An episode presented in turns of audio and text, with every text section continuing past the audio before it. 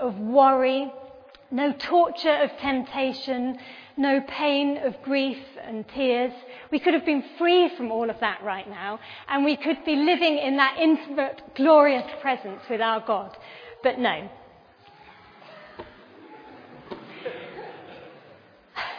Here we are. And as I've not seen Christ return on his clouds of glory, and I notice you've turned up at church today, so I'm guessing you've not either. Here we are in 2018, still carrying some weight of sin, still um, tortured by temptation, still pained by grief and upset. And so that begs the question were my prayers silly? or weird or just plain morbid? Was I wasting my time? Time is precious, isn't it? Especially in the lead up to Christmas. And being my first Christmas as a curate, I really did recognise uh, that time was precious. And so, have I wasted hours and hours of waiting on God through Advent with nothing to show for it except a candle that's melted down to some globular stump? This reading in Peter's second letter, chapter 3, is a response to people who were mocking Christians for their hope in the imminent return of their Lord a reply to the charge in verse 4 that the expectation of the Lord's coming has been disproved because of the delay. That delay in Christ's return has persisted for some 2,000 years. So, if those early Christians were mocked for their expectation, then surely I look even sillier for considering it. But Peter encourages the believers to recall Jesus' teaching that his return cannot be predicted, but it can be expected.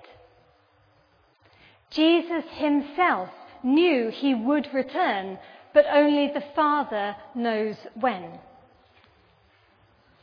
Peter implores the believers to not lose hope by the delay but to remember that God's perspective of time is completely different to that of his children. Peter was encouraging them to be different, even to look silly in the sight of the world because of God's promises. And today, at the start of 2018, I want to talk about our Christian perspective how we view things differently from the world's view. And it was lovely, Sarah, that you um, noticed that God shifted your perspective as well. It's something that we always constantly have to be aware of and keep surrendering to God. Now, this gives me an excuse to show a very short video clip, but one of my favourites, with agricultural content, you'll be glad to hear. And this is of Father Ted, patiently trying to explain the concept of, of perspective to his slow witted curate. No wisecracks, thank you. So, if it will work. Okay, one last time. These are small, but the ones up there are far away.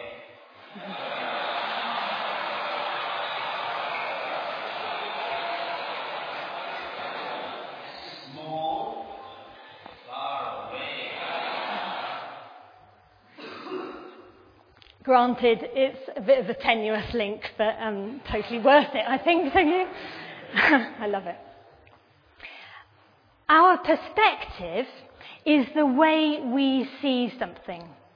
It's how we look at experiences, choices, situations. And perspective changes from different standpoints. And we sometimes talk about standing in another person's shoes to see something from their perspective. When you and I became Christians, followers of Jesus, our standpoint changed. Now, this was symbolically demonstrated last term when Joey and Ellie and Miles each chose to declare their new standpoint. Through baptism, They each professed to die to themselves and rise to new life, a new perspective in Christ. To stand and look from Christ's point of view. And where is Christ looking from? Well, he didn't come back on his clouds of glory, despite my many requests. So he is enthroned in the highest height of heaven at the right hand side of God our Father. He is seated in victory over sin and over temptation and over the power of death. He is seated in that victory with the enemy beneath his feet. And that is our standpoint. That's our viewing platform, our perspective. We have died to our worldly way of seeing things. We've given that up. And we've taken up seeing things from God's perspective. Or at least the opportunity is available to us. A perspective that with the Lord, one day is like a thousand years. And a thousand years are like just one day. As we embark on 2018, it's important for us to view this year with all its pain and its temptations, its worries, its excitements and hopes, not from our old viewpoint, but from our new creation standpoint.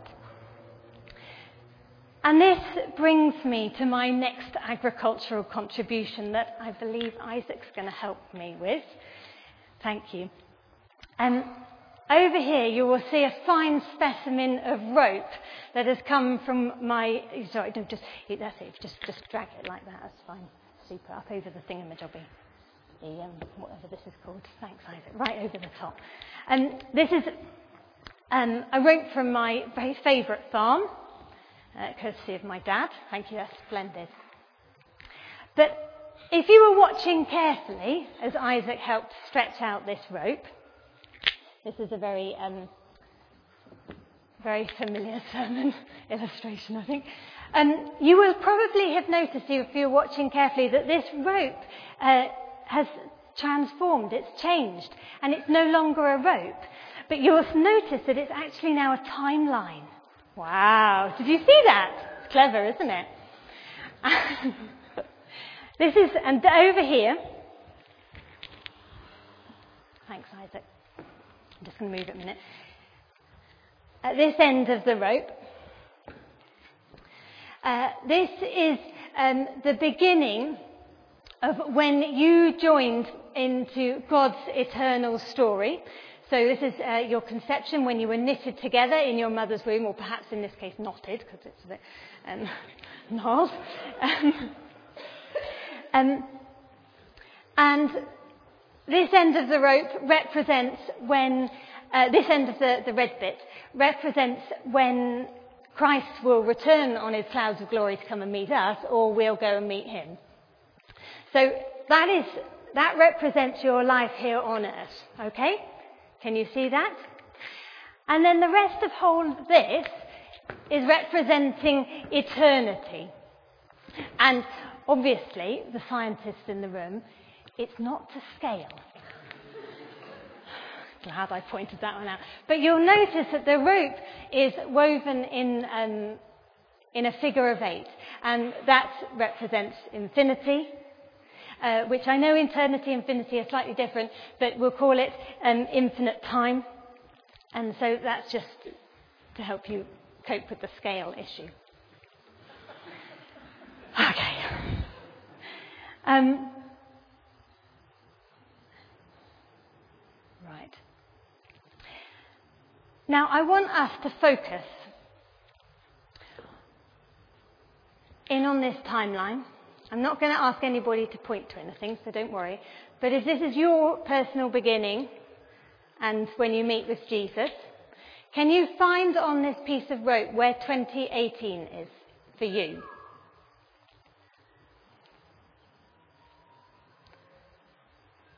Have you got it? Can you focus on it?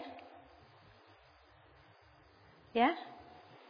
And on that spot that you found as 2018, Can you focus on the bit that is the worry that you're carrying at the moment? Or the temptation that is torturing you? Or the grief that is saddening you? Or even the excitement that is just preoccupying every part of your mind at the moment? Just focus on, can you find it all? And I just wanted us to remember that God is eternal, that He, for Him, a day is like a thousand years. So He knows that moment in 2018, wherever that is, um, so intimately, and He is there in all His fullness of love, His fullness of wisdom, His fullness of kindness in that moment of 2018. He's good, and He's with you, and He's, it really matters to Him. But now consider how much of your energy or money or focus or time is spent on that moment, investing in this worry or temptation or um, excitement. And one, just question, ask yourself how much of that is investing just in that moment in 2018, or how much of it is investing in the rest of your existence in eternity that you have been born into. Oh, it's going to be interesting. Because if we focus our energy into the here and the now, into what's uh, trapping us now, then we will get tied and chained to this time and it, we won't be investing into what really matters. And we will find ourselves trapped.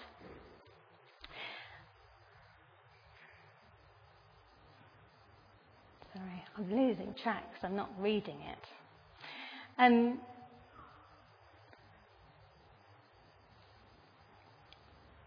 yeah, in our Matthew reading, um, Jesus encourages his disciples to alter their perspective from the preoccupations of the world to focus on investing in eternal things.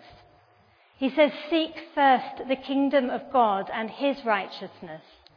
Get a heavenly perspective. Then, as you are in eternity, your loving Father will tend to your needs. So, we want at the beginning of this year for our eternal perspective to recalibrate our thoughts for today about our worries and our choices. Because living with an eternal perspective is one of the keys to living as an overcomer. Living with an eternal perspective is one of the keys to living as an overcomer. An overcomer is someone who knows they are seated in Christ in the heavenly realms. Someone who lives out their perspective, Christ's perspective, no matter what comes at them. And this is increasingly important in distinguishing us from the world. This eternal perspective sets us apart. But not only that, having an eternal perspective releases us to live a radical supernatural life in all its fullness as Jesus offers. It is the way that our little part in God's story brings Him glory. It releases us from what traps us and weighs us down, all the things in our culture, and to put God's kingdom first. It changes our focus from the temporary here and now onto what matters for forever and ever. It transfixes our gaze, and as um, the word earlier about running to God. It transfixes our gaze to running towards Him. And as a church family, we are to encourage one another to keep that eternal perspective. Because when bad things happen and when good things happen, it's all too easy for us to step down from that heavenly realm and back into our old shoes. We can so easily begin to look at our circumstances from the world's perspective. Focus in on its incy wincy, fleeting moment in so we, yeah, to focus in on that incy wincy moment and forget what we really should be investing in. We all need encouragement to take hold of this perspective. And as I said at the beginning, I am content to look silly for the eternal perspective that I try to hold. And so I'll share with you my latest quirk. I'm quite prone to forgetting and losing sight of what matters. So I've set myself an alarm at 2018 each day. That's 18 minutes past 8 each evening. Do you see what I did there? Keeping up. Um, and that, the 8 of 2018, is to remind me of infinity of eternity. And this little alarm each day is to make me pause and to make sure that I'm stepping back into that heavenly perspective, to focus on my eternal perspective. So that I don't get caught up and fixated on all the angsty things of the day. So um, I don't claim copyright on that moment of genius, so you're welcome to join me in setting 2018 alarms should that be helpful to you. During the Christmas holiday, I caught the end of a film on telly called um, Mansfield Park. I think that's what it's called. I don't know. Um, I don't actually know what it's about. I didn't bother to find out. Um, I think it's about a whole load of naughtiness and under bonnets or something. I don't know. Um, anyhow, I just caught the end of this film, and they were showing sequences of freeze frames of various characters, how they ended up at the end of this, this story.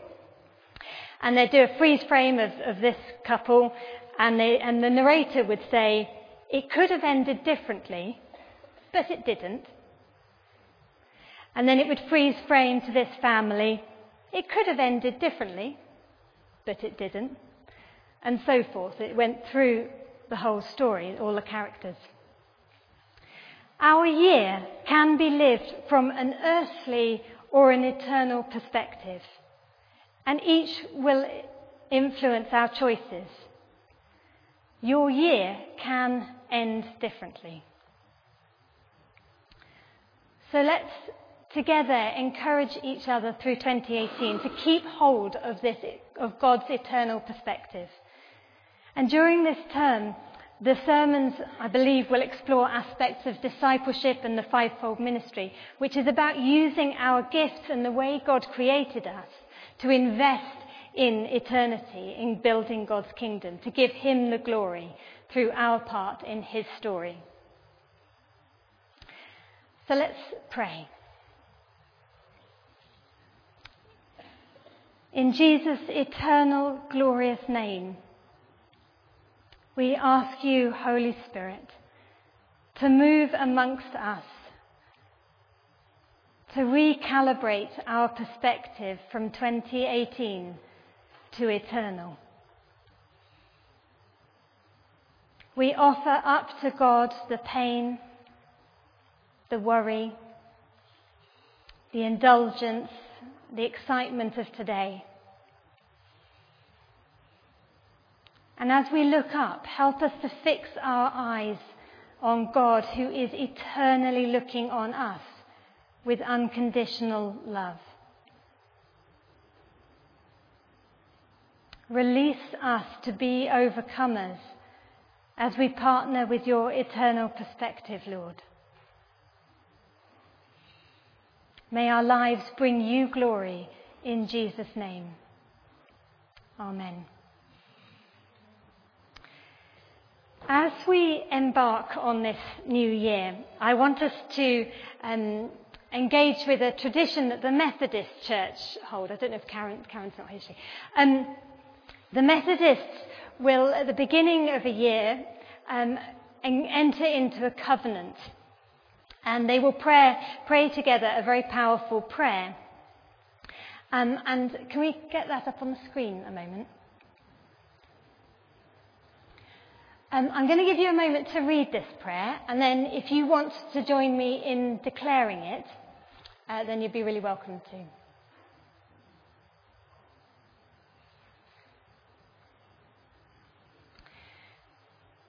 It's a, it's a biggie. And if you would like to join me in praying this prayer, making it a declaration over this year, then I invite you to stand.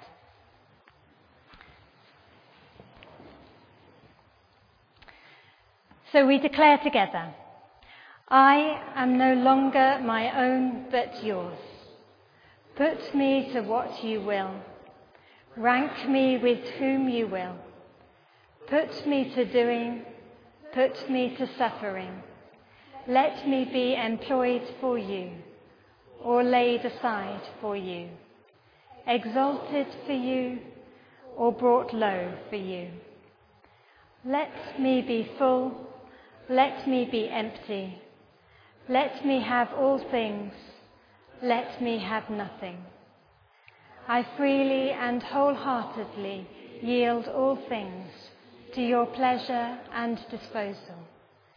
And now, glorious and blessed God, Father, Son, and Holy Spirit, you are mine and I am yours. So be it. And the covenant now made on earth, let it be ratified in heaven.